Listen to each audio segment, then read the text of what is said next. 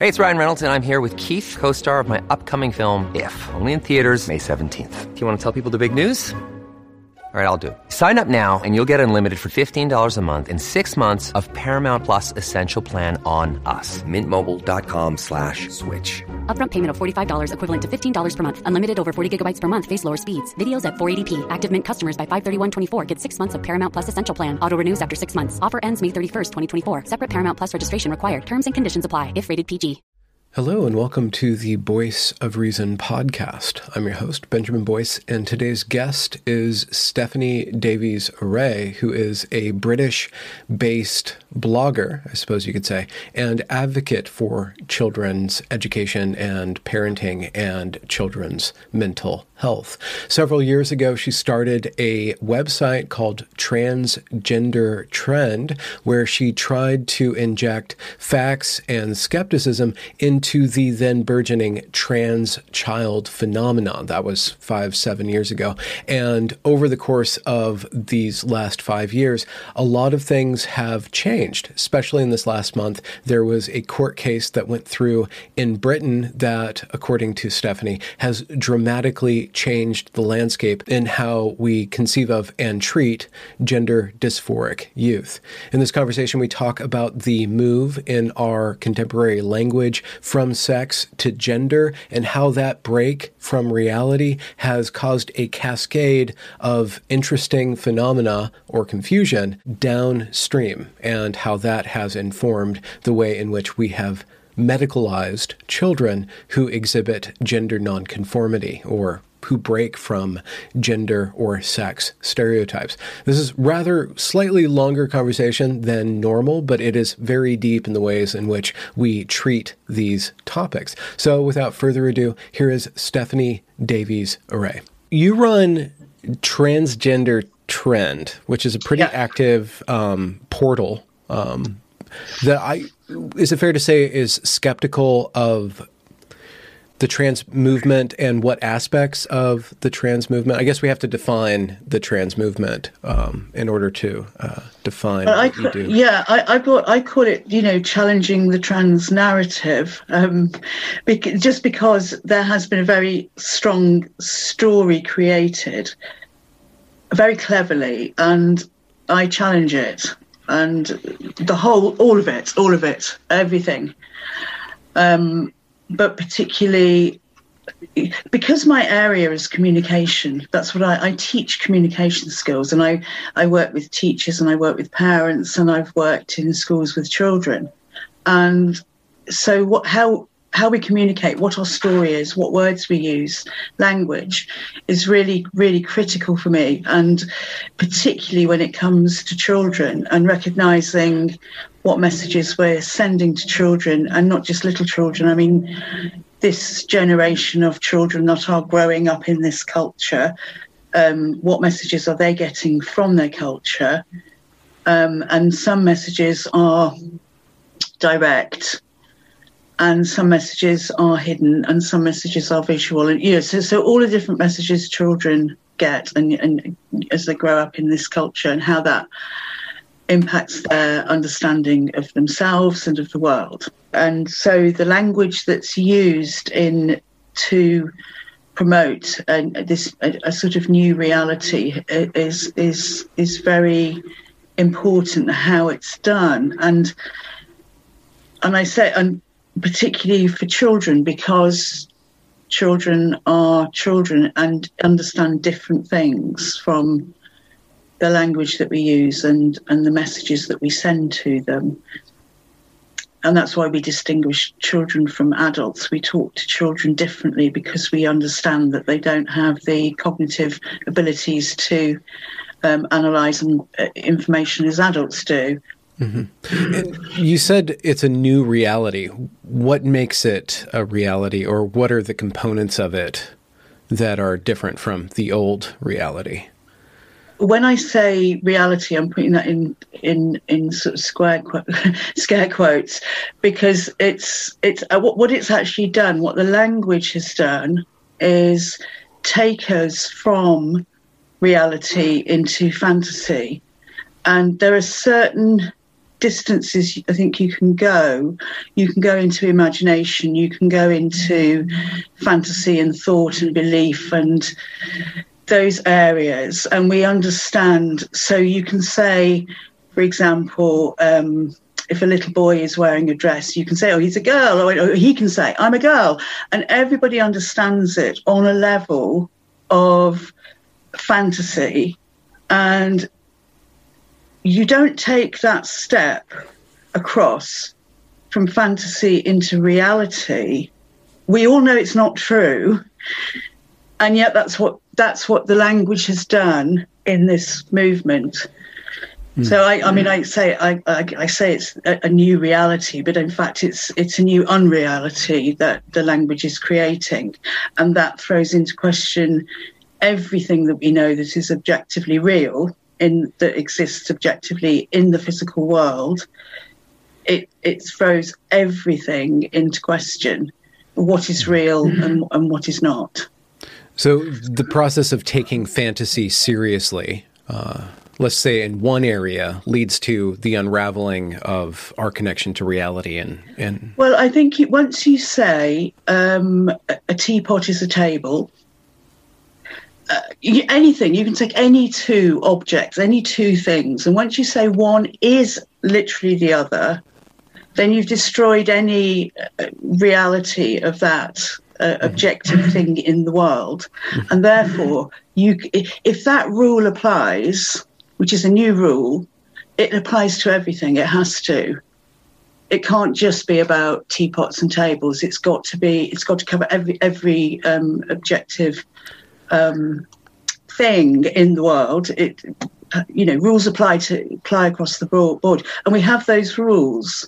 And there's one that's really been broken here, and therefore you have to look at you know, well, what's up for grabs next? I mean, anything can be anything.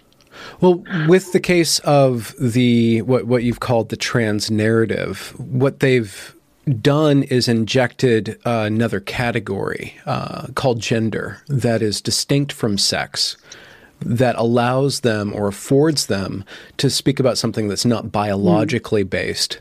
It's based on, uh, from what I've gathered, uh, a belief, uh, a network of feelings. Um, sometimes mm-hmm. they even use the word soul, or uh, mm-hmm. they use the mind. Uh, they, they, use a network of, of language that is referring not to physical reality, it's referring to something even more real than physical yeah. reality, which is cultural reality. Um, so it affords them, it seems to be it uh, that the concept of gender as distinct from sex affords this this narrative or this ideology or this belief system to uh, kind of cling to some sort of stability uh, until you actually look at what it's based on, which is self assertion well that's part that's part of what i mean about the language. That word gender is is is is very clever because gender is an idea. It's it's well people use gender to mean, mean different things. That's one one thing. It's it's sort of undefinable. Well, you know when i use gender i tend to mean um, stereotypes you know expectations of the sexes. Um, but other people and, and how it's being used now is um, to mean boys and girls, men and women. We're genders, we're not sexes. I think most people will use the word social construct when it comes to gender. It's a sort of socially constructed, but whether you're saying boys and girls are literally socially constructed, and females are literally socially constructed, um, so that's where you get into um, the uh, uh, importance of distinction between sex and gender because gen- you're taking something that's physically real, biologically real, objectively real in the world, a, a male person or a female person, and you're changing them into a, a, a concept or an idea, um, which is really what gender is. Mm. So you're taking the concrete and you're turning it into the abstract. So a woman becomes an abstract thought and with, with, a disembodied. Now, a woman is actually a living, breathing, flesh and blood human being who is female. That's what a woman is. So to to change that the meaning of that word and say that a woman is a gender is saying that a woman is an abstract idea, which is indefinable and anybody can use that idea, their own idea of woman. You know, whatever my idea of trans is, that's what trans is. You know, my idea of woman is a woman. So it becomes a completely subjective and meaningless term in the realm of ideas and it's disembodied so it's a completely disassociated so i think the the whole movement is you know it's a dehumanizing movement because it takes what's rooted in our own bodies. It's the most fundamental aspect of being human. Are you the male sex or are you the female sex? You're one. You're one of the other, and it it takes that and makes it all into a sort of subjective idea that anybody can interpret in their own particular way, and say, because I think that's what a woman is. That's what a woman is. So when did you become aware of this uh, particular trans narrative, as you call it? When did that come onto your radar? Uh, it was about uh, probably about seven years ago. So I started Transgender Trend in, in 2015. And it was the previous two years I'd started to do a lot of research because I'd started to see a lot of uh, things in the media.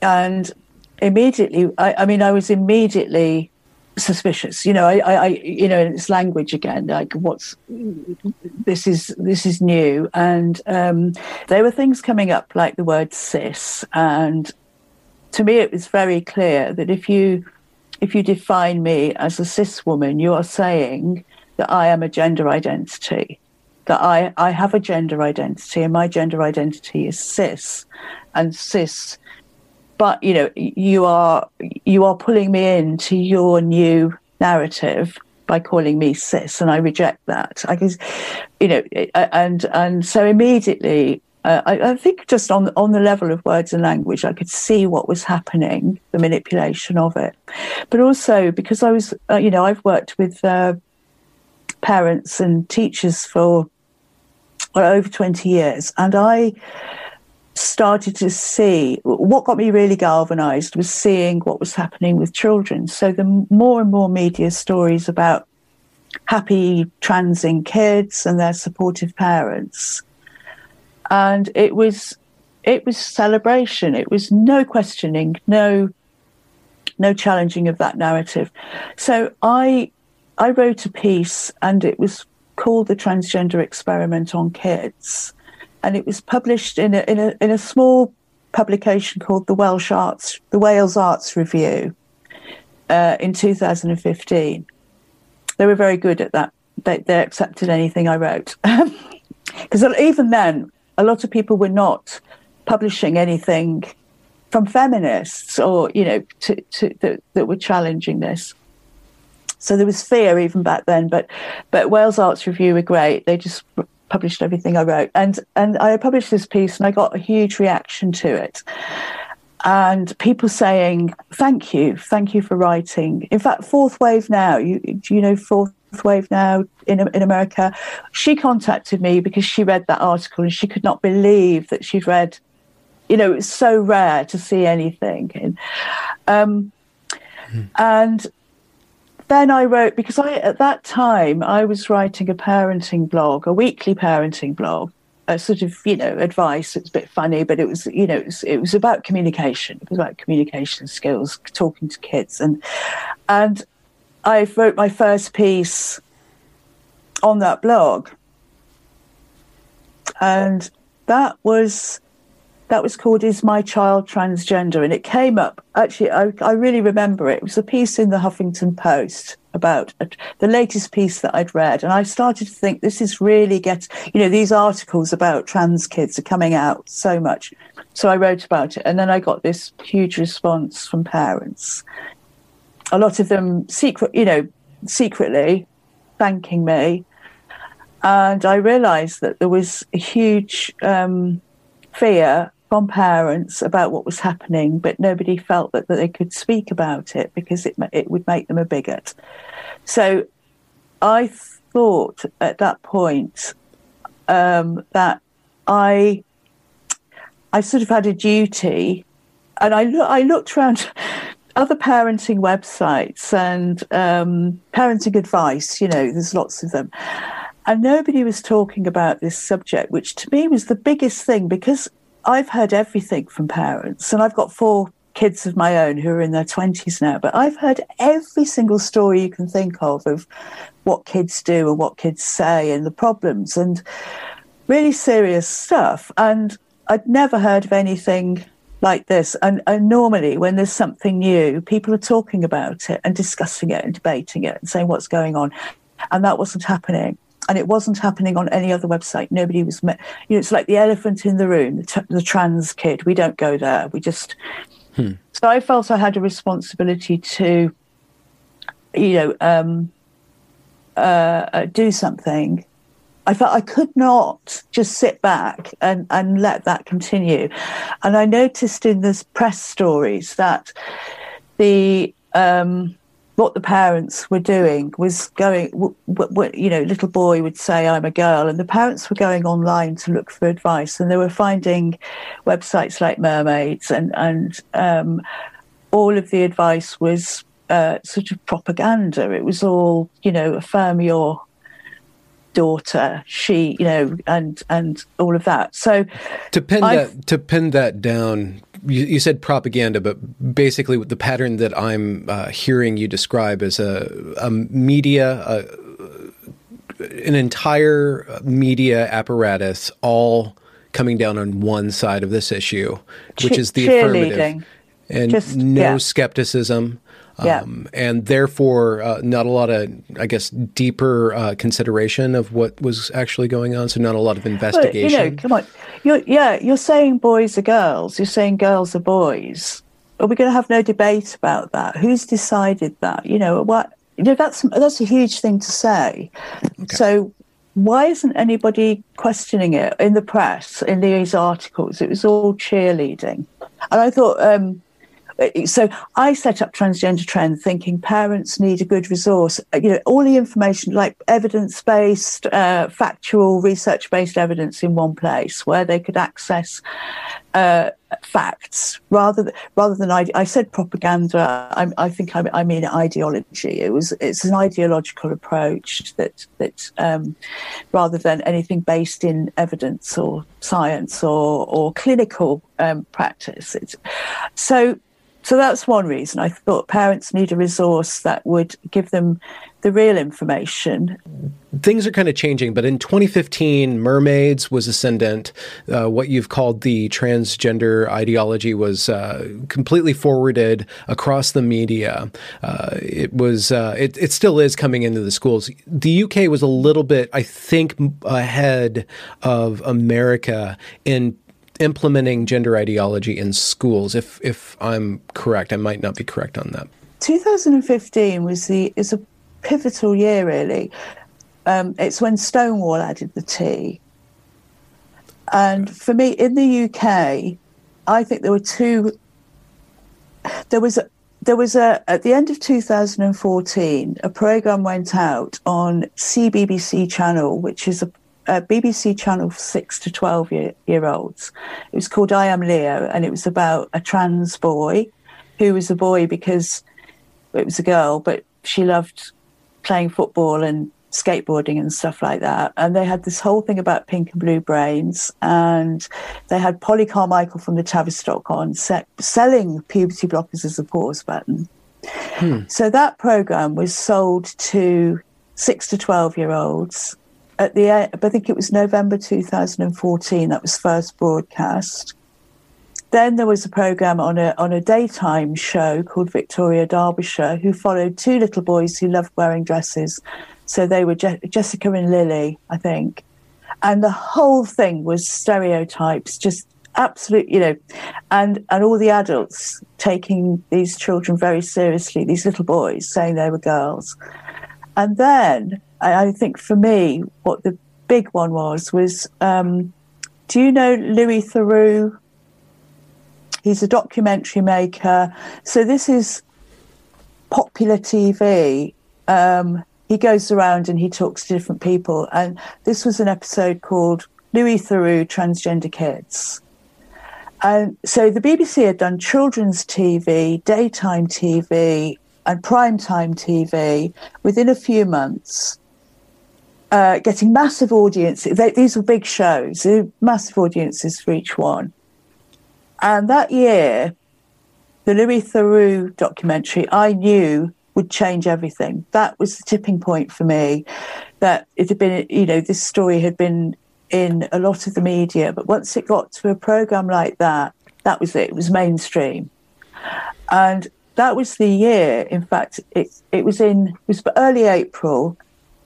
Louis Theroux was broadcast that year, two thousand, because the Tavistock Clinic um, gathered the, data for the referral figures from April to April, and that so from April 2015 to April 2016 was the massive 104% increase in referrals. So that was, you know, un, unheard of. Um, and so Tavistock I, I, is, just to clarify to the audience, is the number one premier gender clinic, so called, in the UK. It's the only one for children and adolescents. They've okay, got okay. they've got a satellite clinic in Leeds, but basically the Tavistock clinic in London is for England and Wales. So Scotland okay. have got their separate one. It seems like you could read that in two ways. Uh, that the media invented this category of trans kids, and then all of a sudden there was a bunch that were there, or the media brought awareness of this condition, and then people felt uh, able uh, kids were felt able, kids started to be taken seriously. This condition was taken seriously, whereas before it was kind of laughed off. You, you can read that in two ways. I'm saying um, you can read it as as it, uh, enabling the condition or uh, allowing the condition to actually be treated, right? Mm-hmm. I mean, that, so, that's kind of the yeah. And I wouldn't say the media created it, but uh, but you know, I think there was a lot of there's been a, a sort of global trans rights movement uh, uh, where it's been created. Uh, a lot of work going on behind the scenes with policymakers, with the BBC, with all of the media channels from trans activist groups. I think um, the media has certainly um, d- played a big part in promoting it. Um, but it's the, the way that they've done so has not been in a way where children can feel or parents can feel, oh, maybe that's what's going on here. Maybe we should explore this. Or it's been a sell, a really hard sell. Girls are boys, boys are girls, and we must affirm them. The, the reality is you've got children with gender dysphoria that is the reality. You can say that child, or you know, whatever word you want to use, really, with gender confusion or gender issues or problems. We, we call it gender dysphoria. So there's a child with gender dysphoria. Now, Louis Theroux's program wasn't called Kids with Gender Dysphoria, it was called Transgender Kids. So immediately you're saying that any child that, and, it, it's not uncommon, you know, it, it's, it's, it's quite genuine gender dysphoria, I think, is very rare, but it's not uncommon for children to identify themselves as the opposite sex. And that can be a result of a, a, a, such a huge range. So it could be sexual abuse, it could be uh, um, family dynamics where, or, you know, one parent actually has a boy but really wants a girl. It could be all sorts of things in the family background. It could, all the way to just a normal childhood phase. Mm-hmm. Nothing, nothing. You know, there may be a big problem behind it. There may be nothing at all, and it, and it, and so every single case, I think you have to view it as that's an individual human being and, and that child might be expressing that for a, range of different reasons. We know it's fairly it's fairly common, especially in boys, to to go through that phase and grow up to be gay. I mean that's it is the most mm-hmm. but so the and then we have a whole category of tomboy that's yeah. eras old of, of and, young females being very masculine in there. And, and, and you can challenge that and say, well, you know, I was actually, I when I was a child, I had such contempt for anything that was vague, anything to feminine. I mean, it's more fun to climb trees and play football than play with dolls. It's it's more, you know, you want adventure. So you you you you call a girl a tomboy. She's not. She's a girl doing mm. what her interests are. So what I'm saying is, I think it's a responsible thing by the media to say some children have gender dysphoria if you're feeling like this, here's where you can go to get help. Here's help for the parents. But we're not. We're saying these children are transgender, and what transgender means is that this girl is literally a boy. If you say the way that that word is, I think it's a meaningless word. It doesn't mean anything. Um, can't be defined. It, it, it encompasses so much, but the word itself is used to change reality. That's, I think, the function of the word transgender. So you say there's a li- the reality is there's a little boy with gender dysphoria. You say he's transgender, he becomes a transgender girl. So you've changed his sex just through the use of the word transgender. So, I think uh so that's why I say mm. no. It is it, it, it's it's propaganda or it's ideology. It is not uh, informative and helpful broadcasting where children might feel, oh, I feel like that, and now I know where I can get help. Mm-hmm. The it seems that the trans label, just to try to restate what you're saying, the translabel encompasses all these other con- all these conditions, uh, infinite amount of conditions, or at least like five or six different conditions, from gender dysphoria, which is rooted in the body or a mm-hmm. persistent uh, discomfort with the physical body, all the way up to just wanting to play around with social roles, mm-hmm. or uh, you know, a boy likes to have like pink nail polish on on Sundays. You know, it, it, there's this huge spectrum. The outcomes of that, once you sift them through this translabel, uh, which is uh, backed up by this this infirm, uh, affirmative push is everything from medicalization to, I guess, social transition or uh, facilitating the child uh, changing their name and going along with the child, all the way up into uh, redesigning their body around this ideal of the feminine or ideal of the masculine, or in the, in between somewhere is this pause button that you can use, uh, so called of uh, the puberty blocker. Um, and and I so, use an asterisk around a uh, pause button there. What's really interesting here for me is that there's a huge movement and the Gender Recognition Act, which the campaign groups were pushing for a system of self ID, which means that anybody anybody can say I'm a man or I'm a woman and basically get a certificate. This this this may this kills me uh, they can actually get their birth certificate changed. So you are falsifying a legal identity document. The most important one, you were born male, but your birth certificate says you, that you are literally born female. I mean, you cannot get much more of a lie in, in official identity documents. Nobody else has that right. Nobody has the right to falsify documents and tell a lie. You know, you weren't that, born female. You, it's it's yeah. You so, can't change the date, so time time is still stable right now, right? yeah, can't change your age on your birth certificate, but you can change yeah. your sex. But your sex, I, I, yeah. And again, the word gender, it's a gender recognition act, but you haven't got gender on your birth certificate, you've got sex, and you change just, it. The question but, that I have is Is there asterisks or like some sort of notification that this person was actually born male? Because it, it's creating a cascade of bad data down the road medical data, death uh, data, making census data uh, corrupted. It's corrupting a whole bunch of data. I just yeah. don't know why the government is okay with that. Uh, yeah, because you, because you can't tell the difference between men and women anymore. That's that's what it does. You can't. There's no way of making any distinction between what a man is and what a woman is. There's nothing left. So all the, all the data, and again, that's that's going to affect women because... crime statistics, uh, jailing, sports. The category of woman is eroded in certain concrete ways when uh, this gender ideology or this gender ambiguity uh, comes over the culture. Uh, women's sports are the ones who are affected. Women's prisons or women in prison are negatively mm-hmm. impacted. There's a number of different impacts that definitely go toward eroding um, certain affordances of safety uh, and uh, I guess maybe even health healthcare for women uh, mm-hmm. when this is eroded. Uh, uh, yes, and and it destroys the sort of social contract uh, contract we have. So, if, if you take that that everyone's favourite subject, toilets, bathrooms, um, everybody knows that we separate those kind of facilities for, for privacy. So the message is, and again, the message to everybody is boundaries.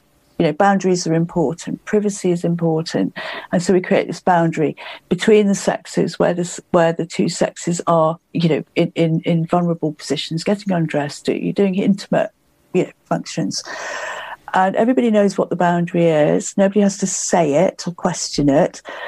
And it means that you don't even have to have any legal policy here. It's like public policy, buildings policies. That if somebody who's clearly a man goes into the woman's toilet, everybody knows they have the right. It's a social, yeah, it's it's a you know social shared knowledge. We all know and we all are able to challenge that man and say this is the ladies you can't go in. That social contract has already been destroyed and that and that contract is is part of how society protects um, women from uh, predators. It's really important that everybody has the confidence to be able to challenge a man who's going into women's private facilities Mm. I, I, think that's gone already. I think I think uh, people would not dare to do that now because all he has to do is say, "I'm a woman. I identify as a woman," and so that's mm-hmm. a sort of, you know, it's a free pass for anyone. Yeah. Yeah. The recent case of Keira Bell, there's other things that have changed the landscape. Yeah. And it it seems or the story could be made or a case could be made that the Keira Bell case, which just went through or, or achieved some mm-hmm. sort of uh, resolution a couple weeks ago, uh, that is a marker of uh, a change in the conversation. Uh, could is that correct? And could you explain why? It's massive. You know, I feel my job is done. I feel okay. like, uh, so you know, for, when I started, for you, this is a b- very big deal. Massive. I just, you know, when I started, so let me just talk about puberty blockers. Puberty okay. blockers create the social transition of little children.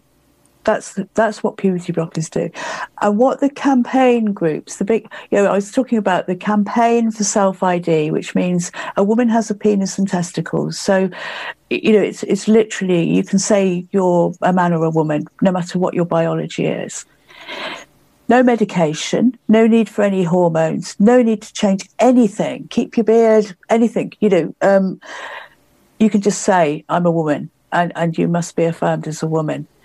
So. The same campaign groups, when it comes to children, have campaigned aggressively for earlier and earlier medical intervention for children. So, but you know, think, hang on a minute. If a girl can have a penis, why does a boy need puberty blockers? Or, you know, we're saying one thing about adults and we're saying a completely different thing about children. And it at the Tavistock in London, it was down to, um, I think, you know, it was GIRES and Mermaids who were the two uh, uh, sort of campaign groups who had the mo- put the most pressure on the Tavistock and GIRES, in fact, on the NHS. And they were the ones, and the parents who were part of, particularly mermaids, were the ones that were pressuring the Tavistock to reduce the age of puberty blockers. So that's why in 2000. To what age were they campaigning? Well, for? they wanted it down to age 12. So before 2011, children were given puberty blockers at age 16, and it was seen as, I think, I mean, the Tavistock is a sort of therapeutic service. It, it's counselling and therapy, and um, this is prescribing and prescribing really, really, although they send them off to the endocrinology clinic, they, they, they, become a sort of medical prescribing service instead in this one area. But it was age 16 and it was for the children who, because we know that most prepubertal children with gender dysphoria, around 80%, uh, you know, desist at some point during adolescence. The ones who are insistent, persistent, and consistent, which is supposed to be the test of true trans, and I think that just describes a child, every child I've known. Um, Any child uh, worth worth their salt. Well, absolutely, and, and, actually, in particular, autistic children would go to mm. the extreme in that. Mm-hmm. Yeah. Um, But which actually that that that insight yeah, or that it, observation actually does the, translate. The referrals into, reflect that, but yeah. so so these children who were really persistent and, and didn't change like they got to the age of 16 if they, if if like a boy still felt I, I I I you know I'd be happier living as a woman puberty blockers were given at age 16 now puberty had already started already got a bit of the way through so the campaign and the push was to get the age down to age 12 before the secondary sexual characteristics had started developing so it's all cosmetic the whole reason for this is cosmetic. You cannot change sex. You cannot go through the opposite sex puberty. These things are impossible. It's only a cosmetic appearance of being looking more your designer body. It's like in the school's guidance, they're always talking about, oh, you can, you know, social transition, you can change your clothes, oh, you might want medical transition, so you can get a designer body. It's like the body is the same exact on exactly this treated as if it's exactly the same level as the clothes, the outfit you choose to wear.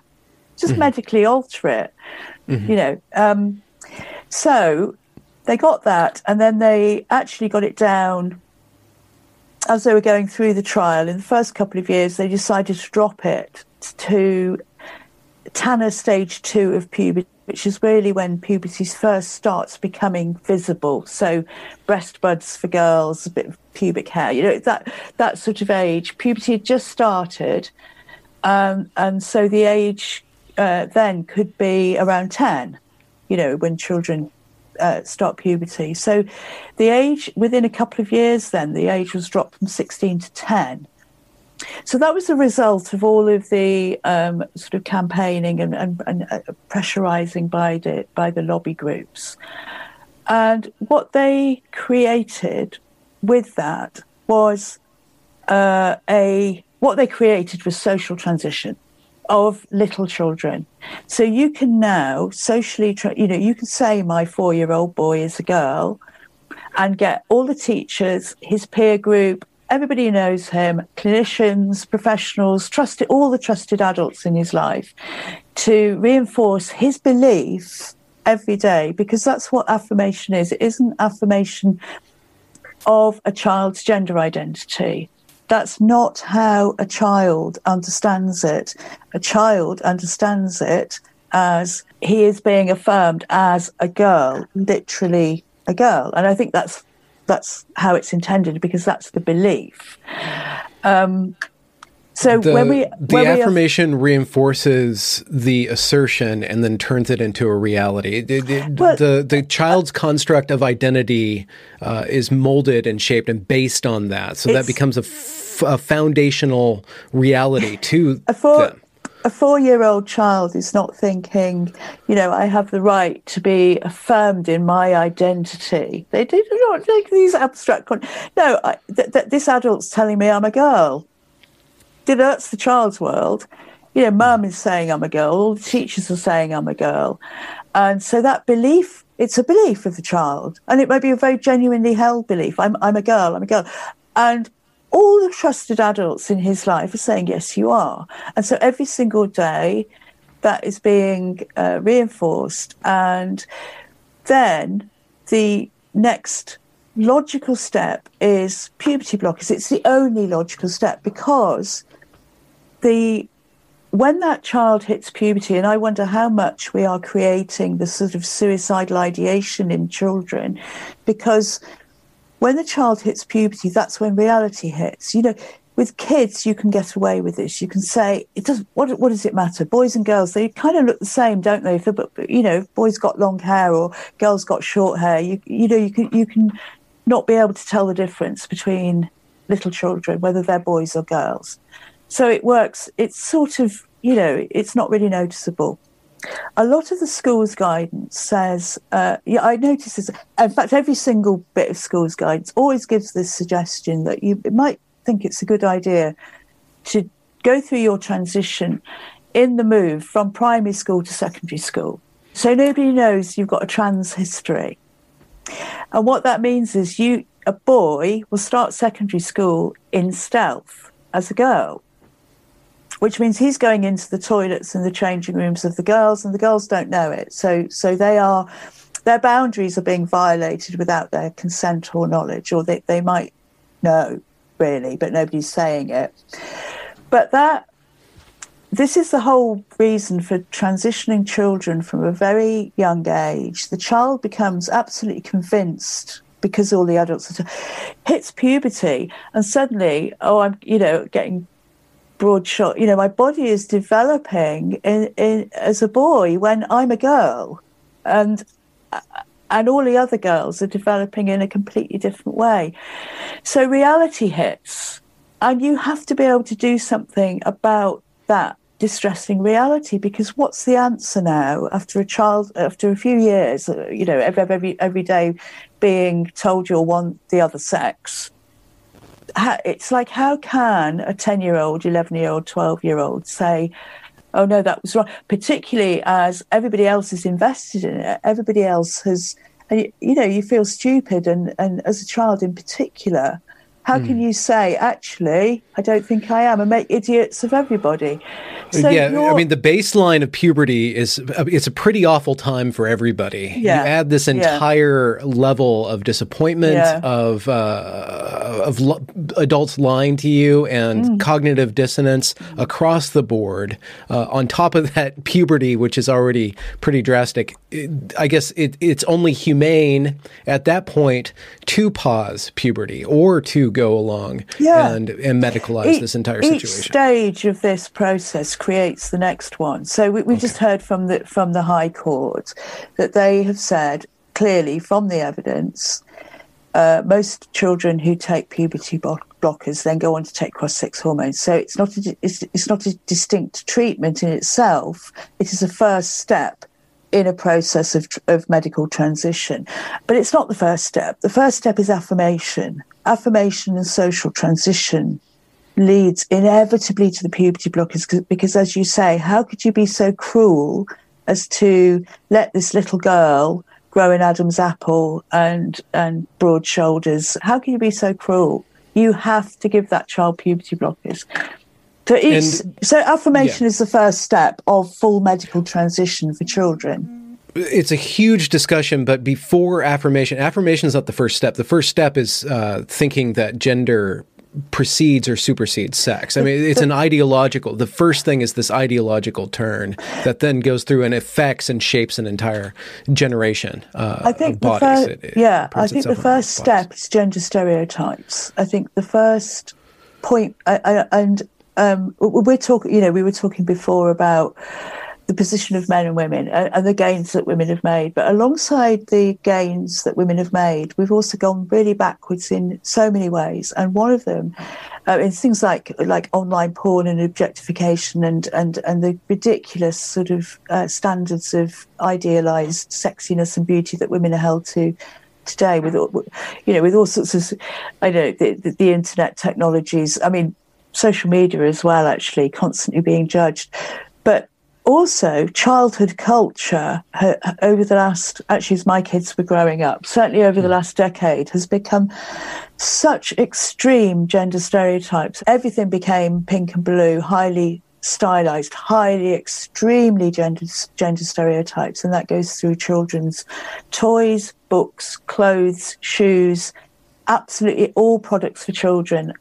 And that, so that is a really recent thing. So I think that's really contributed. And in my work, um, I, so this, this is my other area of expertise is parenting culture, uh, parenting advice, the parenting advice industry, massive. Um, and, and this has been going on over the same period, is that children are seen uh, it's become very child centered, and the child is seen uh, to be born fully formed, fully whole, uh, with a fully intact self. And the parent's job is to listen and to facilitate the expression of that fully formed self. And and it's not true because yourself uh, my, my, my you know myself is still being built thank you very much you know you're, you're, you're you do not reach a point where you fully know yourself. You don't have this, you know, you, you, you, something, some new experience happens to you in life, and you realize you're not the person that you thought you were. You know, mm-hmm. we, we and it's usually it's usually a point of resistance between your will and a greater will, or or fate, yeah. or something like that. And or you uh, think, yeah, you think you know what you would do in a situation, and then yeah. you do the opposite and you're shocked because you couldn't think you were that kind of person. Our sense of self is always shifting and changing according to the influence in the environment, and particularly when you're a child. So there's no such thing as, as child born with a fully formed sense of self. But you can see where this fits in to the tra- i think there's two things come together here with the creation of the trans child or as Heather Brunskell-Evans would say the invention of the transgender child and i think she's absolutely right. You have to have fertile ground. If, if there's a new idea coming in you have to have a fertile gra- ground if it's going to grow.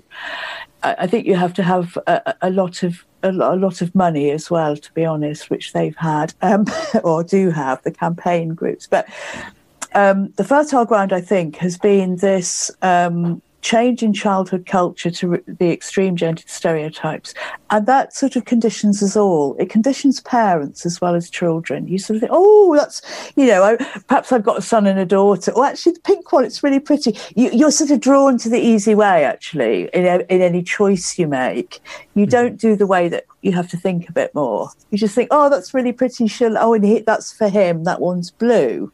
You yeah, know, that's these, yeah. and, and, it kind of conditions us as well. You start to accept it as normal that girls will, of course, want to wear pretty flimsy sandals that will break, and, and, and boys will want to wear tough shoes that they can climb over rocks in. So then you th- you start to sort of believe a girl is a pretty delicate thing and a boy is a tough, you know, aggressive thing and snakes and snails and puppy put, dog tails. Yeah, yeah, yeah. And you put that together with the child is born with a fully formed sense of self, and that's where we get he knows who he is.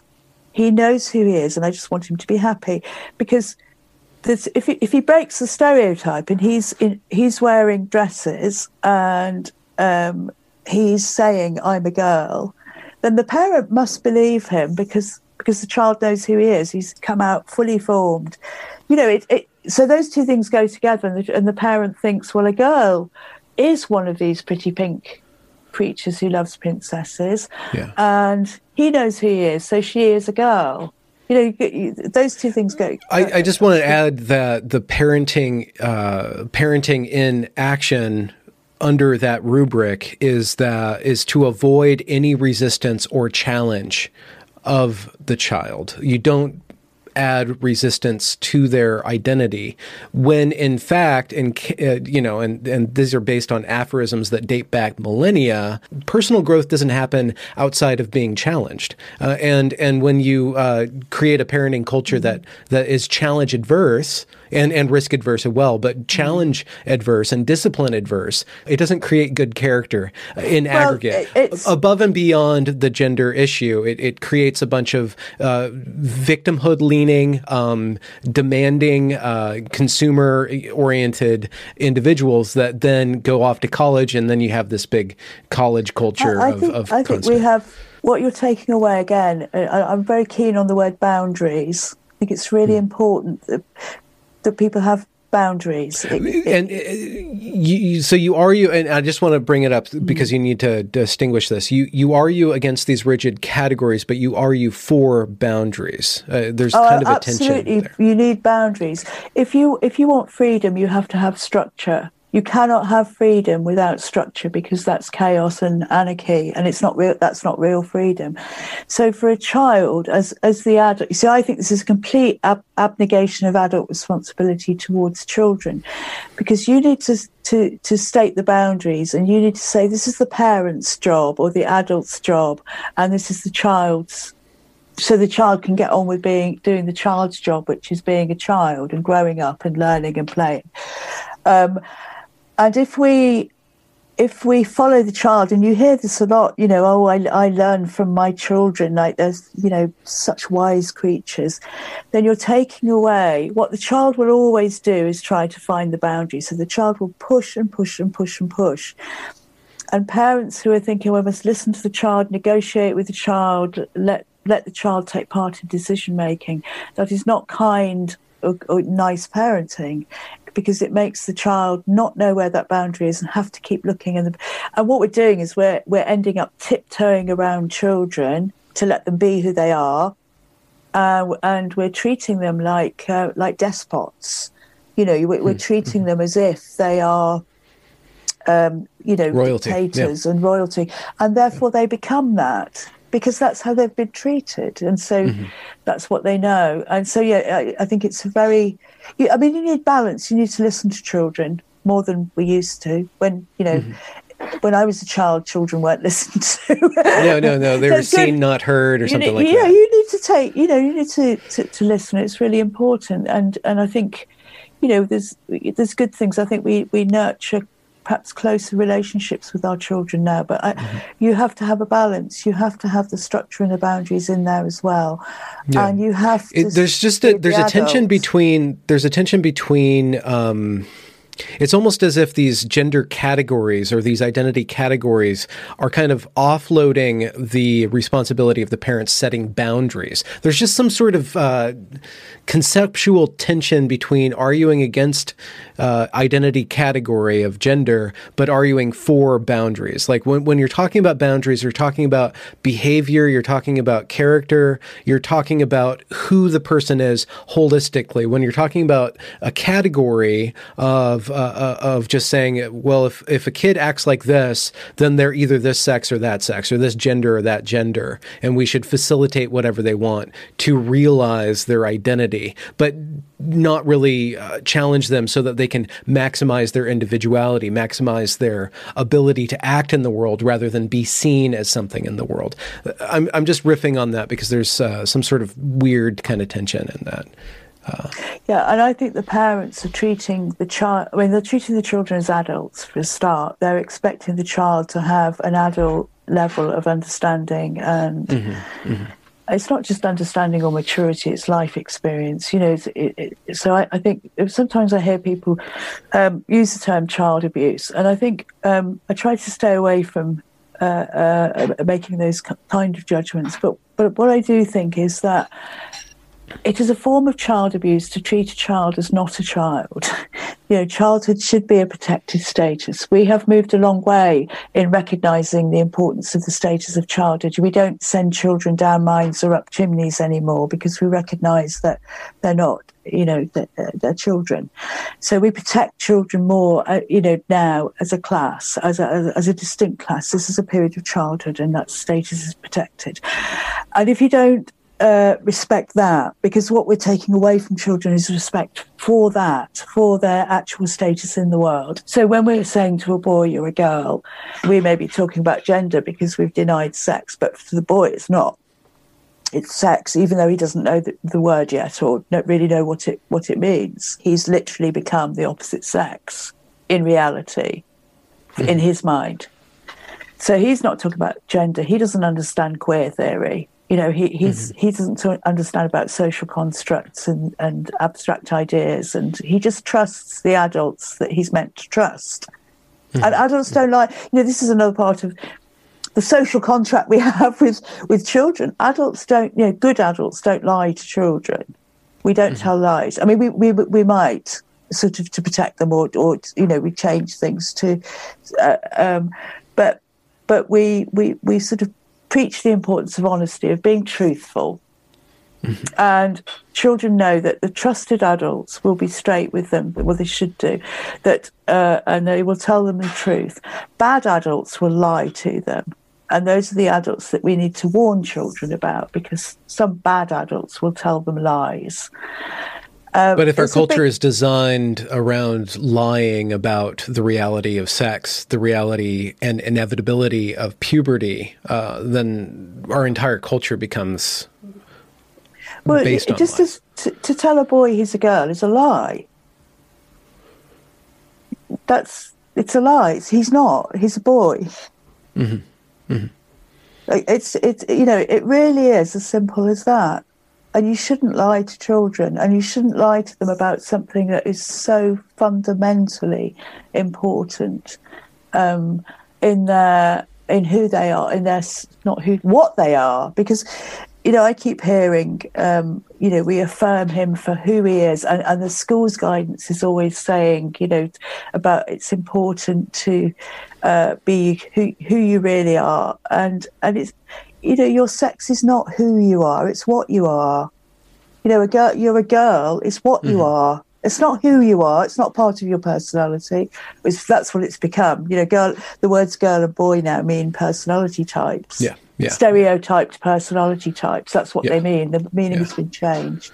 There's a whole nest of confusion that we've now entered into with all these different categories, all these different labels.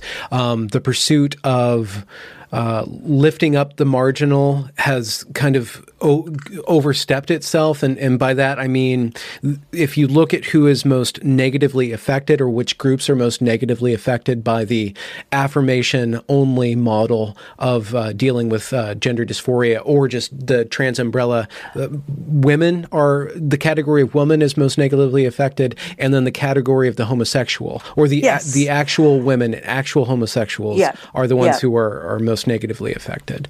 So in the adult world, yeah, it's women and gays. Yeah, absolutely. Uh, because when, when you were raised sex, you were raised women. When you were raised sex, you were raised same sex attraction.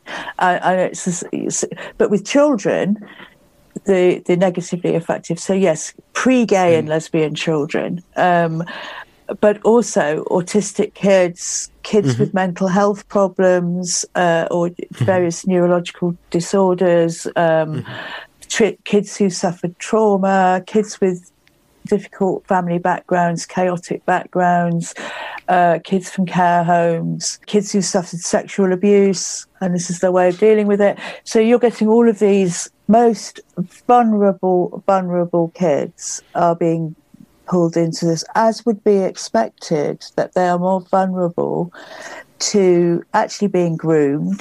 And, and I see what's happening online as a, as, as a form of grooming, and it's certainly indoctrination. I hear all the time you can't make a child trans. You know, that's you're either trans or you're not. Mm. I, I, and one thing is, it would trans doesn't mean anything, so that's sort of meaningless statement it, anyway. I was just but, watching a video on detransition where somebody said that the only people who detransition were were cis people who thought they were trans and yeah. like it completely demolished yeah. the whole argument because it's not based on anything other than self-assertion that is forever I- until it's not then it's retroactively and and you see that in the way in which uh, Elliot Page was treated came out uh, as trans and mm. the entire internet erased her her entire history and right. renamed it, God. recast it as his. So it has such an enormous amount of power, this narrative, or, or going along with this narrative, being only affirming, uh, mm-hmm. disallowing any sort of criticism, or categorizing all criticism all skepticism as bigotry or as as some form of uh, light evil or phobia or something like that, some mm. sort of mm. condition of society. Whenever we started allowing that one little removal from reality, that one step away from reality, it cascades across all of culture and all of our narrative uh, ability to talk about reality is affected. It, it tugs one one little thread and it unravels a tremendous part of our cultural fabric just from that one one removal from reality mm. in language. We've changed the logic of how the world works. We've, we've well, we tried. Yeah, changed change the rules. And one lie leads to another lie, leads to another and, lie. And, and also, it, it, it, it absolutely demands the uh, sort of collusion of all of us. You cannot have a trans person if that person isn't affirmed. You yeah. you can't. It doesn't exist without other people's affirmation from outside and use of pronouns from people when they're talking about you when you're not there. Otherwise, you don't exist. None of it's true unless other people uh, create, help create. Well, other people are creating you. Mm-hmm. Uh, it, mm-hmm. You know, so it involves. It also involves all relationships. So I'm, you know, I have to say now I have a brother rather than I have a sister. I, I think the um, you know, or I, I have to say I'm a lesbian. I'm, I married, you know, I married a man, but now I, I, I'm married to a woman and I'm a lesbian. It changes all our, everybody else's relationships. And that really came up with the um, Freddie McConnell, the, the, the, the trans man woman who gave birth and uh, wanting to change the birth certificate. Well, you're you're you're actually changing another human being's identity documents. So the rights of this, you start off with the, uh, you know, uh, I mean, to me, unbelievable right that you can actually change your birth certificate to say you were born the opposite sex. I can't get over that. How how did that? How, how is that right? How is that? How did that ever happen? But once you do that, as you say, then there is is a cascade. Well, if I if my birth certificate says that I was born male and I've just given birth to this child, I demand that on my child's birth certificate I am listed as the father. Of course, you know that's the next logical step. It wasn't thought through, was it? In, in in terms of, you know, our Gender Recognition Act of 2004, it just was not thought through uh, I mean, I don't think many people knew about it. To, yeah. You know, at the time, there wasn't yeah. there wasn't a public consultation about this most critical piece of legislation that has had mm-hmm. this impact. Nobody knew about it, or, or a few actually. I, no, I lie there. A few lesbian feminists knew about it, and I think tried to warn the rest of us, and nobody was listening. So we've got, uh, yeah, the lesbians are always on it first because they well they are because they they you know they are sort of lesbians are always bottom of the pile aren't they? They're female and they're same sex attracted so they sort of fall into two categories um, yeah. You said something, you made a very strong statement earlier about your work being done after My Kira. work is done. Yes. So could you, could you, could you uh, qualify that? Um, okay. Could, kind of to bring us, where are we now? Where is the conversation from your perspective going or, the, the, this okay. issue going? So when I when I started, I wanted, you know, I had, I had about five aims, and you know, um, I think this year it's two big ones. It's uh, so changing the Department for Education schools guidance was a massive achievement. It's a first. It's a first step, but it, the the UK Department for Education now says that children shouldn't be encouraged to believe that if they don't sex stereotypes they they have a different gender identity or they're you know it's born in the wrong body. So they, and those kinds of materials shouldn't be going into schools. There's a lot of work to do but we got that. And the next step was Keira Bell and Mrs A uh, court high court case started the case started by Sue Evans. Um, and so I was an intervener in that case and um, played so played played a role in it, and I think uh, you know it was a fairly significant role. Um, that uh, that my intervention brought in the cultural context of what you know, uh, and and the fact that children were arriving at the clinic literally believing, having been conditioned at school and on the internet everywhere, these girls are arriving at the Tavistock really actually believing they literally are boys. And the Tavistock operates from within that same ideology and doesn't challenge them on it. So you can't say that these kids are fully informed because nobody's saying to them, gender identity is one idea of gender. Do you know there's lots of different ideas about and understandings of gender? This is just one of them. And, and, and teenage girls don't even get the feminist theory of gender and sex. They're not, you know, so this, you know, even the information from their own sex is not given to them. So that all other information is withheld. And it's like gender identity is true. We have this innate sense of being. So, uh, so, so yeah, but, but so my, my evidence was, was based on the cultural context of YouTube videos and, and schools guidance. So I took part in the case and uh, Stonewall and the Mermaids both also applied to intervene. And in fact, what we what we had to do was um, we had to submit our full witness statements and our full evidence bundles in order to be either uh, given permission or, or, or refused permission to intervene. So we did that. It was a lot of work. It was a God, months of work.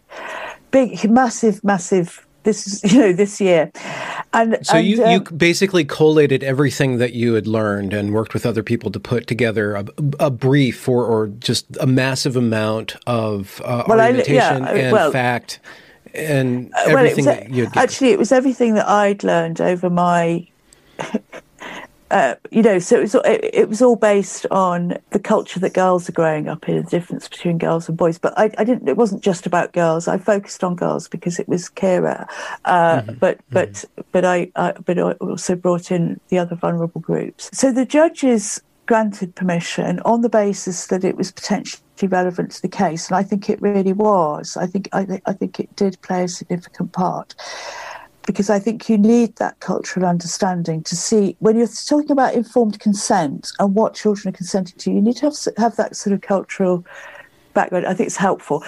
So I, I was thrilled, great, you know that's, and I, I, but Stonewall and Mermaids were refused permission, and and this is so didn't they like not they didn't they didn't bring what they were supposed to bring or they didn't well they didn't meet the deadline they didn't meet the second de- they were given so many chances um, because i saw a bit of stuff on twitter which was suggesting that the judges were transphobic or, or you know deliberately not allowing them in.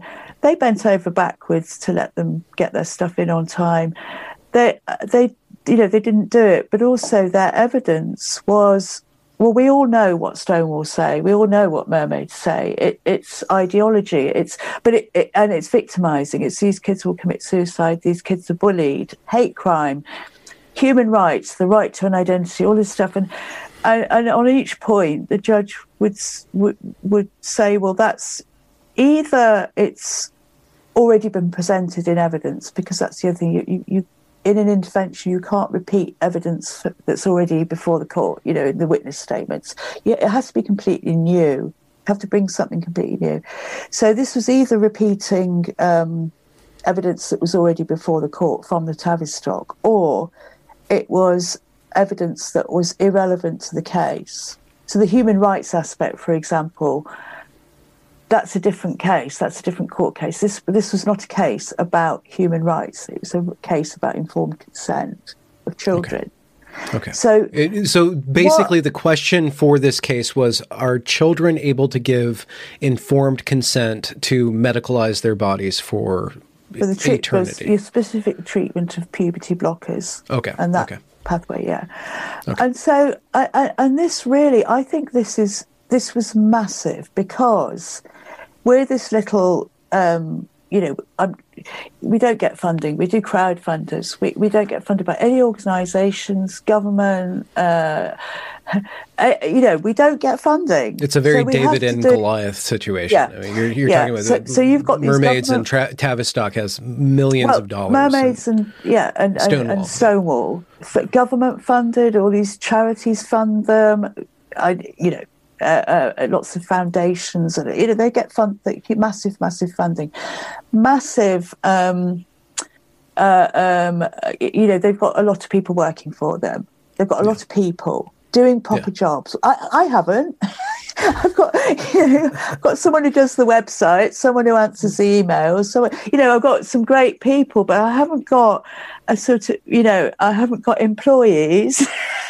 Because you know, we we really it's been a real struggle, a real struggle to put you know to, to carry to carry on doing this financially. I see myself as an advocacy group for all children who don't fit sex stereotypes, all the odd kids like I was, all the ones who are the outsiders, the ones who get left out, the ones who get bullied, the slightly vulnerable kids, the ones with mental health issues. The, you know, uh, I, I really feel like I, I get those kids. I feel like when I, you know, I was quite, um, felt very different and outside the group when I was a child. And um, so I see myself as like an advocacy group for those kids.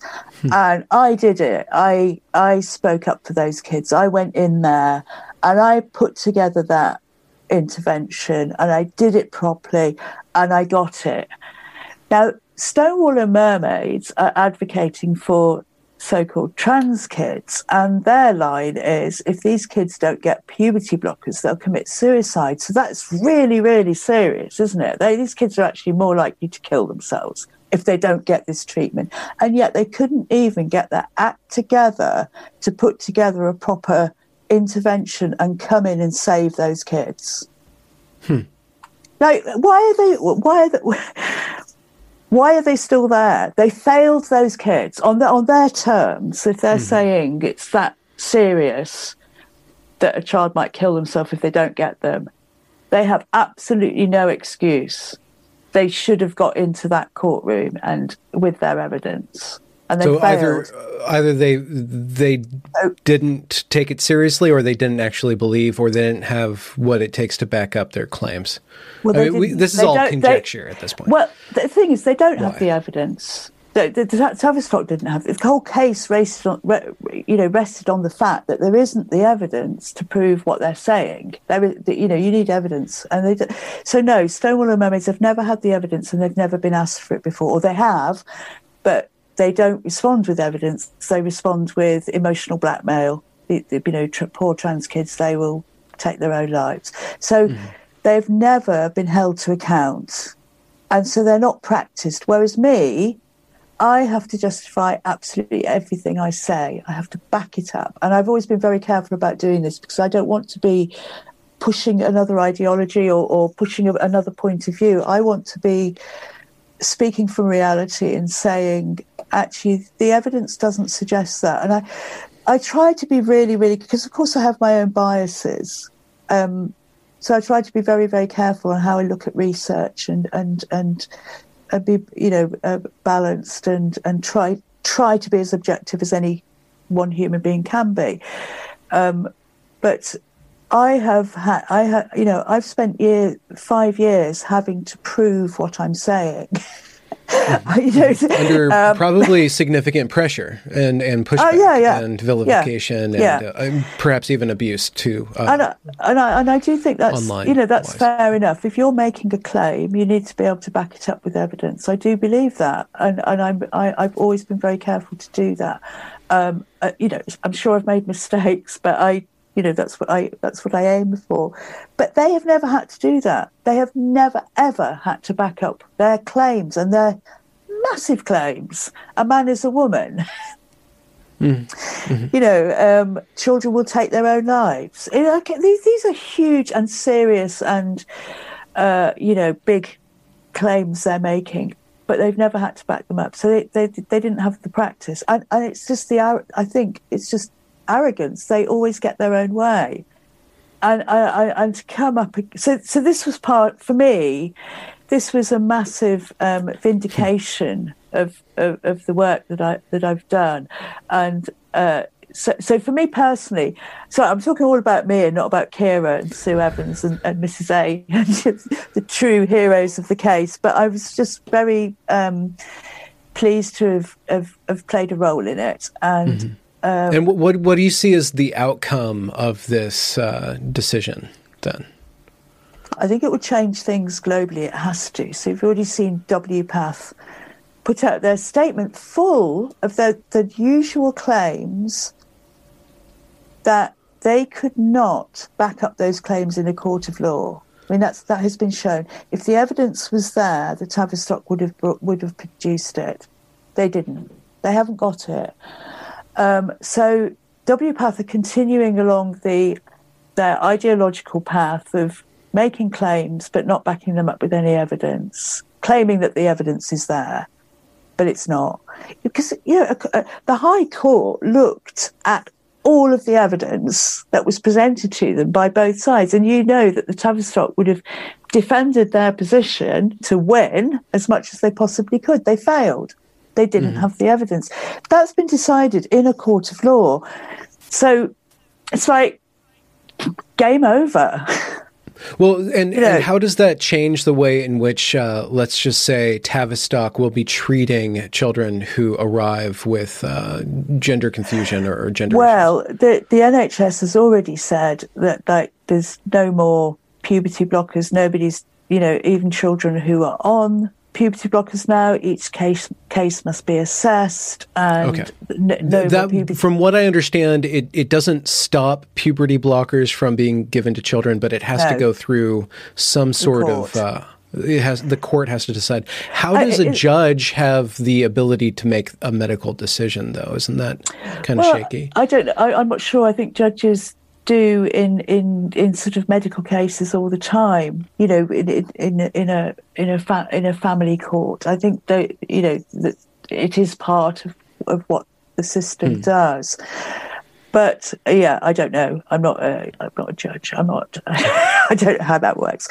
But I think what it does is it means that we have to, it's forcing the clinicians and the NHS, the medical profession, to to retake responsibility. Okay, to do, so to do no harm because it, it, it means makes it makes them more responsible for the decisions. The doctors have to actually substantiate under under oversight the they claims to, and then their yeah, path of treatment. They have to be able to say I believe that this treatment is in the best interests of this child. And when you're saying okay. best interests, you must include best long term interests. And one of okay. the big things that came out of this case was the long term.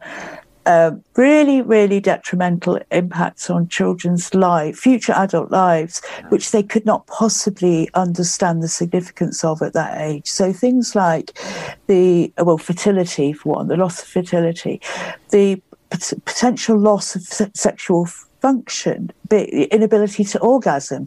Well, unless you know what that's like, you don't know what you're missing. But you, hmm. you know, it's like we don't take those things away from these. Are I just think these are basic human rights. We're not letting children grow up into adults. In other words, if we take away their sex, which we are, if we block their puberty and then put them onto cross-sex hormones, they're never going through puberty.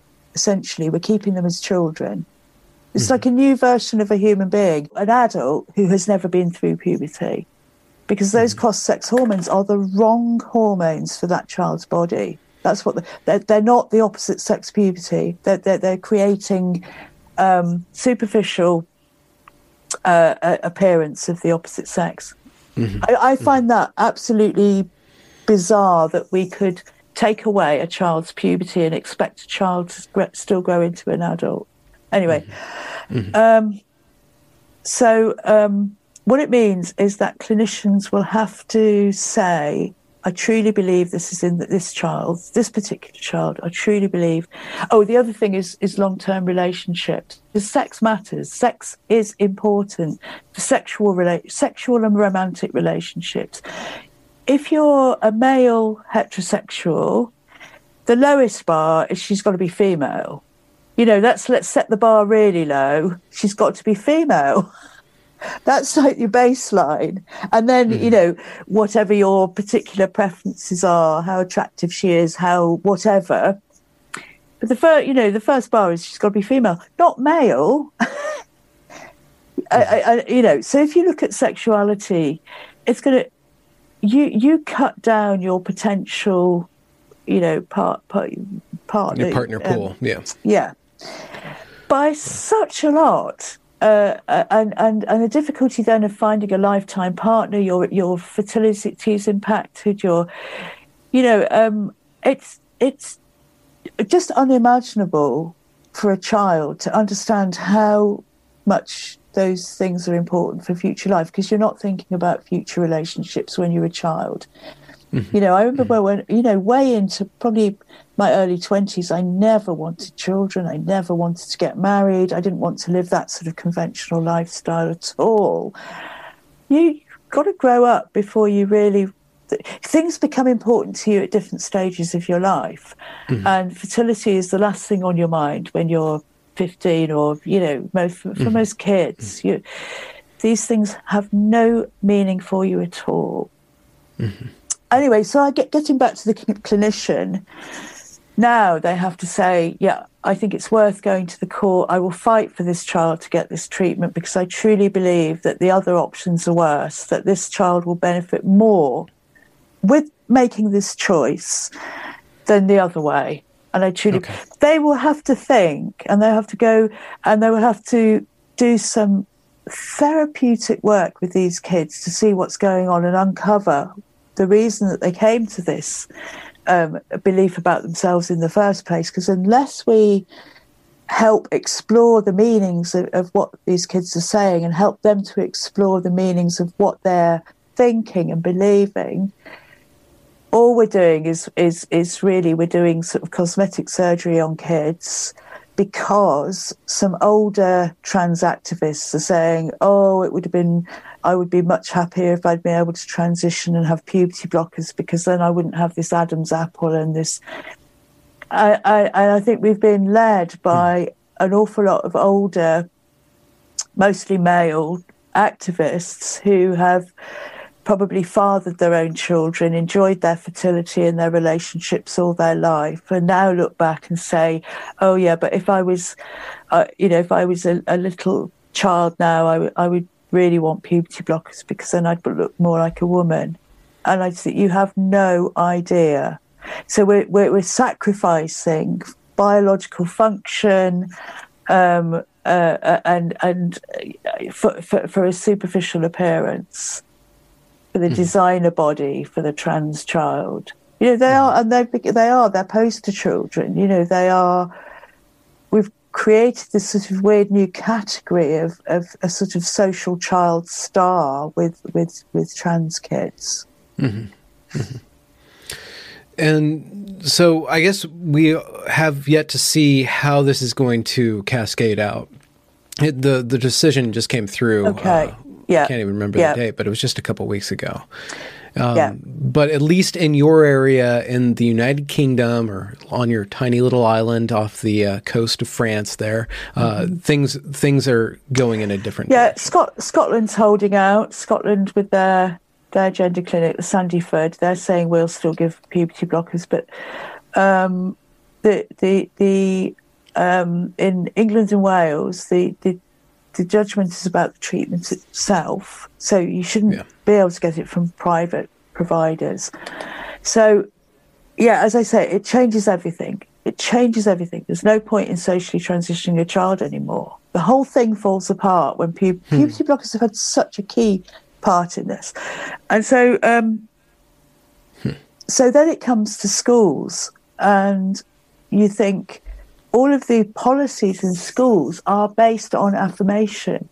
Uh, again, without any questioning, without any evidence to support it, because affirmation is an activist led approach, it's not a clinical approach. Mm-hmm. Um, and yet we've brought this into schools, and schools guidance is actually saying that in biology, children should be taught that most, but not all boys have a penis, and most, but not all girls have a vulva.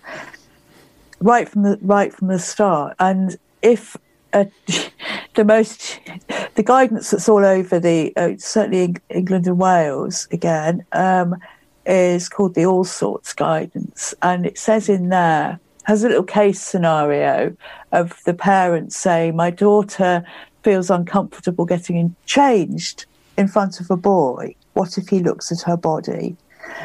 And the advice for the teacher to say to the, pa- to the parent and the child is to point out that he is not a boy, that he's he's a girl, that he may have been, I think they say, assigned male at birth, but in all mm. other respects, he is she is a girl. It's the most extreme self ID system in schools that once a boy becomes a girl in language, and, and he's only a girl in language, nothing else once he becomes a girl in language, then he gets to use single sex facilities. He gets to be treated as if he's an adult with a gender recognition certificate. He gets treated as a member of the female sex. So this is the policies. These are the policies that have been in schools, and um, so I think these these policies we have to.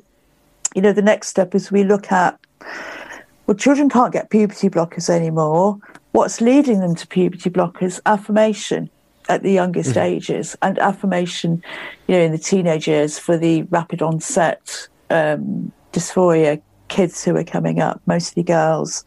Mm-hmm. Um, and we have to look at that whole policy that we put into schools with absolutely no question and say, well, we better, you know, we've got to look at the whole lot.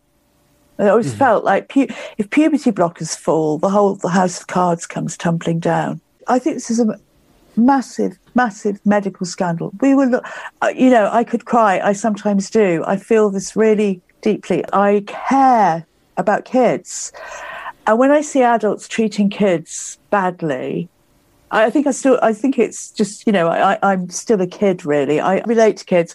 And um, so it does genuinely really really upset me what we've been doing to children's healthy bodies to we've been you know I, I, cannot believe that this has been going on and been accepted. I feel very very very deeply about it. Um, and so i so, so yeah puberty blockers. I wanted to stop medicalizing uh, nonconformity Stop mm-hmm. telling children that in order to be who they really are, they need to be on a lifetime of medication. The medical profession will help you be who you really are. That is bollocks. You know, that's, mm. that's what you need to tell, say to children. Do not do anything to yourself that means you will have to go to hospital. Do not do anything to yourself that means you have to take bloody pills and tablets or injections like an old person all your life. Can you imagine the freedoms that you're giving up? It's like, have you got a mate who's diabetic who has to inject insulin? And do you feel sorry for, you know, it's, it's a tough thing for a young person to have to be on medication. Why make yourself into an old person? Stop it. You do not have to have any form of medical intervention to be who you really are. The whole idea is is is just bizarre to me. So when I started, I thought, yeah, I want to get, I want to stop that. I want to stop all that. So I've worked in, you know, my areas, uh, health, education, and, and, any legislation applying at mm-hmm. kids. Mm-hmm. and kids mm-hmm. and young people because i don't want to forget the 17 18 19 20 year olds that that's a very vulnerable vulnerable group who i think we've still really got to look at how that group is treated because they sort of slip through the net and get no mm-hmm. no sort of no degree of therapeutic support at all. They're just instantly affirmed and off you go. But for younger kids, we've got up to even the 16, you know, that court judgment, even the 16 and 17 year olds, even though they're presumed to be able to give informed consent, the clinicians must, even with that group, um, uh, uh, um, look at if, you know, look applying to court before. Mm-hmm giving this mm-hmm. medication. So it's a and, massive. And just to reiterate that going through the process of the court forces the therapists and the doctors and the endocrinologists as well to substantiate their claims and to provide perhaps other options or at least to test and to challenge the claims of the patient, of the child, and, mm. and just kind of just substantiate this and, and yeah. provide some sort of gatekeeping, some sort of filter, some sort yeah. of uh, options. Uh, contrary to just affirmation and just medicalization. Yeah. And the thing about a court is that it's subjective, it looks at the evidence. It's really, really clear. And what was so, what really hit me at the two day hearing in, in Keira's case was that the evidence presented, you know, all the evidence from both sides, it was so stark what was happening. And, and, and this is again, it's the language. The language, the ideological language, covers up what the reality is. I think that's part of its purpose because we use language to communicate or we, we, we, we use language to, to either conceal or reveal. You know, and mm-hmm. this is real language used Text. to conceal. Yeah. And it what, what it in the court, I can't tell you how um,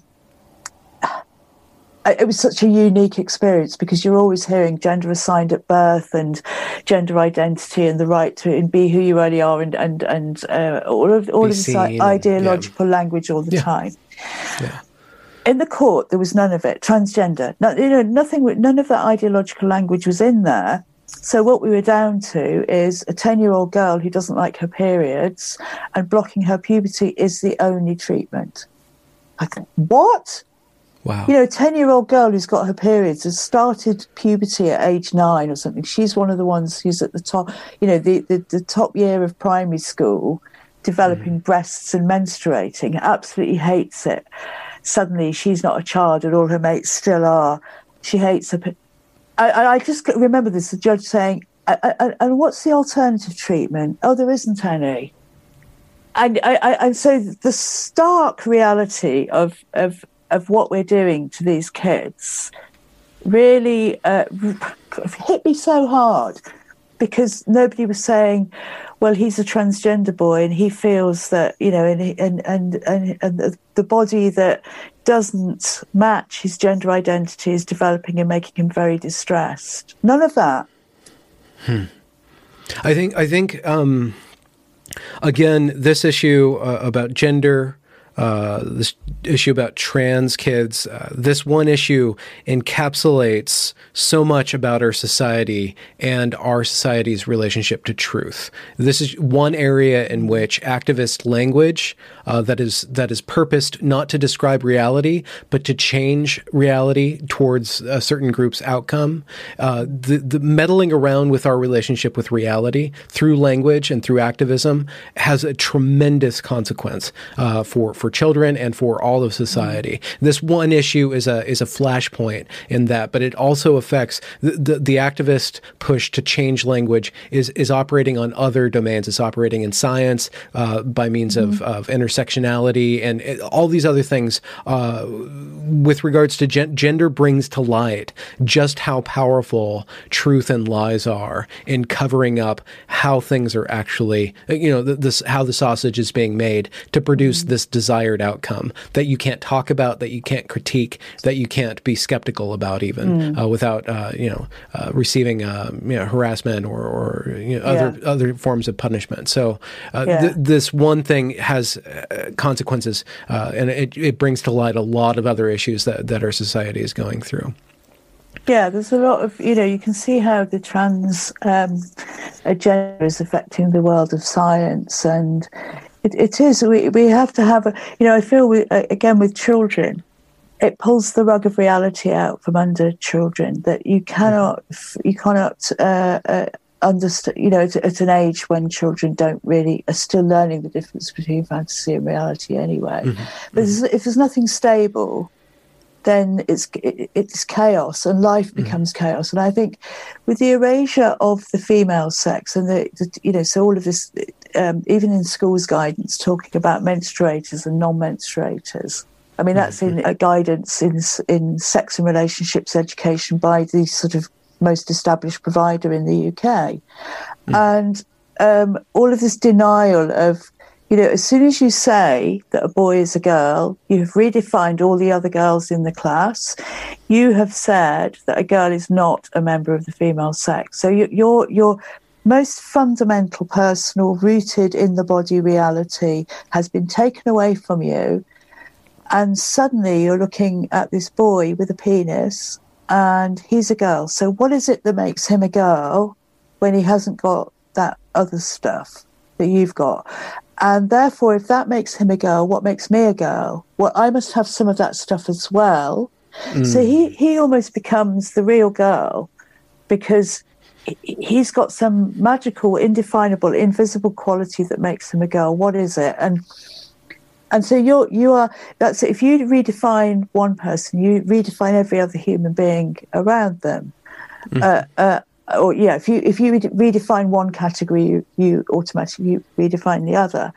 Mm-hmm. And so the, these girls now must sort of aspire to be a girl on his terms because hmm. he, has got the secret. He he knows, you know, it, it's so it, it yeah. which is why you see. I mean, I think girls tend to do this anyway, and are sort of brought up to do this, uh, uh, socialized into doing this. But looking after uh, other people's needs and particularly looking after the boys, you know, sort of uh, flattering them and, and being, and you, and, and, um, so the trans girl becomes like the star girl in, in the school and the boring old cis girls.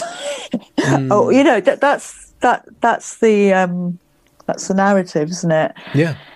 But yes, yeah. that's uh, that's yeah, the implicit. To do that yeah. to girls, I think you know you're taking away their reality. You're taking away their embodied sex, and I and in the language, the the, the erasure of women, the word woman. If the, the word woman now, you have to use it if you're talking about a rapist in a prison who identifies as a woman you you know the newspaper headlines. He's a woman. He he raped a woman with with her penis. You know, he this is what we're getting in the newspapers. Mm-hmm. You have to call a rapist a woman because it's transphobic not to. You so that's when you must use the word woman. You must not use the word woman if it relates in any way to something that is uh, fe- uh, to do female. with fe- female. Yeah, so you must you have, have, to talk about pregnant the... pregnant people, chest yeah. feeders, uterus havers, menstruators. So yeah. you see where this is going. The men are the okay. real women now already. All, you know, already the, the, the rapist with the penis is a woman. Mm-hmm. The, the, the, the pregnant that pregnant the woman just a, has a contingency a, of this biological function. The pregnant yeah. one is a person. Yeah, yeah, yeah. Not a woman. We can't say yeah. it. Yeah. So you've taken, you know, but I, when I think about the girls growing up now, and I, I, uh, this generation of girls, I, you know, th- I think this is um, massive psychological existential damage and harms being caused to this generation of girls. Um, and it's you know I talk, uh, going back when I wrote this hmm. the the article. Um, the transgender experiment on kids. I wasn't just talking about the medical experiment, I was talking about the social and psychological experiment on kids because we've never done this to kids before. Yeah. We've never said black is white and held them to, you know, force them to believe it as well. We've mm. never we, done. We this. wrote cautionary tales that we still require yeah, them to yeah. read in some places yeah, about doing that. But w- while we're living it out on another level, in, mm. in the mm. pursuit of uh, mm. in the pursuit of some sort of ideal uh, that that uh, for some reason is more important than reality. Yeah, uh, fairness, uh, acceptance, uh, mm. visual yeah. makeup and mm. recognition. When I started out, what I wanted to do, um, which was to stop the medical experimentation on children and and the psychological and social experiment on children in schools. So those are the two areas, and most of the resources I produce have been for schools because that's where you know, once it's in schools and children are being taught this from the early years, you know, that re- is real indoctrination because this is an idea. It's not a fact, but it's being taught as fact. And that's, that's wrong. That's, that's bad to do that to children. So, so I focused on on schools, and then worked, you know, also in health as well. But I I never imagined um, that it would um, happen so quickly. I think I thought, well, it'll be maybe 10 years down the line and we'll get somebody suing the NHS. So, how this has happened with Keira who is just an amazing, so, so brave to do that. It's so hard to stand up and say I made a mistake. You know, the, when I think back to the sort of mistakes I made when I was a teenager uh, and how you can still cringe you know, and, and, you think, well, thank goodness there was no internet then, or it wasn't recorded, or it yeah. didn't cause any long term harm. And Keira is somebody who, at that age, it's a massive thing to stand up and say, I made a really stupid mis- mistake. And she knows she's going to be attacked. She knows she's going to be attacked by trans activists. She's been extremely um, courageous. And she's an amazing, brilliant young woman. And she's really done it for the kids coming up behind, all the lesbians, the autistic kids, or the girls, or the and, and boys. I think I think there's a bit of rapid onset gender dysphoria going on in boys as well, from what I hear from parents, particularly the autis- autistic boys. Um, so she's done a massive thing, um, and uh, but I, I, I'm almost still processing it because I think well, this wasn't meant to happen yet. It's happened a lot quicker than I mm. thought. Mm-hmm. I thought it. Yeah, mm-hmm. I, I, guess mm-hmm. you know. I thought I'll be going. Well, it, it, can't come any soon enough, insofar as it uh, slows down the process of medicalizing uh, hundreds and hundreds and hundreds of children who don't necessarily need that in their lives. Uh, to, yeah. to, put it as mildly as possible, it, it can't. Uh, oversight and skepticism uh, insofar as it saves uh, lives um, and, and, saves livelihoods, uh, can't come fast enough. And, and, I think that the cultural uh, headwinds might be shifting because of the overreach of the activists. Um, at least their their certain radical contingent online and the way that they have been acting. Um, people can only take so much of that. Um, yeah. abuse uh, and overreach. And then uh, I know a lot of news programs in the states are now uh, unable to ignore it any any longer and and looking into what happened, what's happening in schools. Abigail Shrier's book and Deborah yes. book both have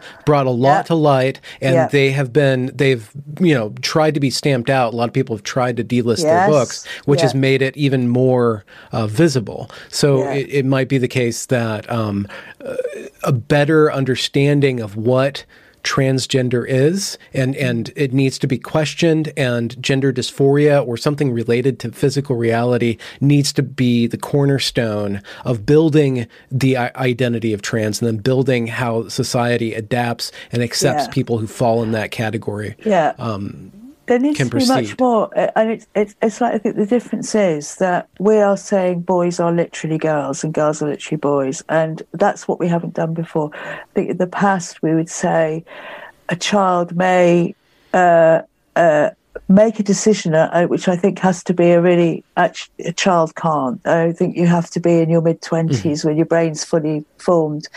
But may decide, I, I, I want to live socially as a woman. Now, I don't, I don't understand why. you know. I don't think you have to call yourself a woman to live in a role that you want to live in. And I think you should be able to live and be accepted. But it's a, it's a completely different thing. Or we'd say about children. So children have gender dysphoria. Some will persist and some will desist. And for some, it may be a transsexual outcome in adulthood, but it's an outcome. It's not a state of childhood. And so we, you know, we, we need to be looking at the way that the clinical has become the political, and we've politicized the mm, child, mm. and we've said that you know to call a child transgender is, is a political statement. It's it's not a clinical statement. It's not a you know, it's it's a meaningless statement, really. It just covers up a lot. And, well, it's the most social of all the constructs on the table at that point. Well, it, it, it, this is what really makes me laugh. You, They're saying biological sex is a social construct, but gender identity isn't. Yeah, that's real. We haven't made that up recently yeah. in history. Yeah. That's yeah. real and concrete exists. I mean, you know, it, it's it, it just falls apart so so much. But it's a different. It's I think it's a different issue. You know, to live as a transsexual, to live as a transsexual man. That's the words there describe what the situation is. But to call that man a woman, to call you know, as we're, we're calling Ed, Eddie Izzard is a woman. This man that likes to wear nail varnish sometimes and go into the ladies' toilets. I mean, it's just bizarre, mm. or or, or, mm-hmm. or, men like mm-hmm. Pips Bunce, who's a man on Tuesdays and a and a woman on Wednesdays. If you accept one bit of this, you have to accept every bit. So, yeah, if yeah, if a woman yeah. is just a feeling, it's very po- it's perfectly possible to be a man on Wednesdays and a woman on Tuesdays and mm-hmm. Thursdays. Mm-hmm. Perfectly possible. Mm-hmm. Mm-hmm. And you're you're the dependency that uh, young people experience uh, by this ideology unquestioned and unfettered and, and purely as it is given to us to believe, uh, they're dependent uh, on the medical industry, and they're also dependent on society in ways that they don't need to be. They have to be seen. Uh, it, it, gives it puts so much uh, of their self worth into the hands of other people, and I think that that explains a lot of the overreach or the overreaction that the activists uh, exhibit uh, about uh, you know, making these huge claims where you're denying my existence. so your existence should not be in your freaking pronouns. It should not be in what I say about you. If it is, then your existence is built on sand or something worse. It's built on words. Yeah. You don't you don't want that. Everything is destabilized. Everything is politicized. Even yeah. even the words that everybody uses. So it's it's this huge network of confusion uh, yeah. that hopefully putting a line with this case and then other things that are going to be shifting around uh, yeah. will help us bring some sort of equilibrium uh, yes. to this one thing. The other thing about that sort of outside validation that, that you know the transgender person depends on the collusion of everybody else in society to create them. And for children, you're encouraging the, the narcissist, you're encouraging the victim, you're encouraging real qualities that we really don't want people to have because you're saying to the child that you are at one and the same time the biggest victim in society and also the most powerful because you can change all the school policies and everybody you can dictate to everybody you can tell them what pronouns to use while you're not there. What power? Mm. so it's such a heady mix for a, for a teenager but but it creates tyrants yeah you know well you, and it, it shifts it's, it's not that, a good that power way comes with a cost yeah yeah it's not a good way to bring up children, just to treat them as tyrants and give them well, all this power. But when when they all become adults, then who wins? If if everybody's a tyrant, I mean, nobody yeah. can. Nobody is. Everybody yeah. is just all assertion. We we uh, we've um, we've failed children. We've absolutely yeah. failed the children of this generation. Yeah. And I think we'll pay for it. I think what's ha- happening. I think we're we're creating mental health problems because uh, if you don't have a grasp of reality, if you don't have the boundaries, if you don't have the structure there, there is only chaos. And we're creating those uh, uh, quite apart from the body dissociation that we're creating with with with saying that you're an idea in your head, you are not your body. Mm-hmm. So we are creating mental health issues, and and, and I think it's going to play out, uh, you know, as this generation grows up in ways that we don't know yet. But we've totally failed this, you know, certainly I think over the last five years at least, probably 10, hmm. we have not been adults. Hmm.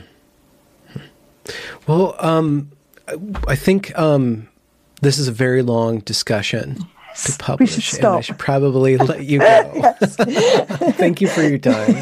Thank you for all your work. You do. How long have we been? Uh, it's been two hours. Oh my god! It's almost a Joe Rogan uh, length episode, which I try to avoid. Um, Sorry, did I talk too much? no, no. This is actually very pertinent, and I've been following this uh, for a fraction of the amount of time that you have, and and presenting your arguments, presenting what you've gone through, presenting what you've seen, uh, really adds a lot of richness uh, to uh, the project that I've been doing, just trying yeah, to collect. Yeah different op- opinions and, and voices from everywhere. Yeah, yeah, yeah, which has been great to see. You know, so, I've watched a lot of your uh, videos and the range of people and different views and positions and where. Yeah, it's it's, it's a good good project to do. Yeah, yeah.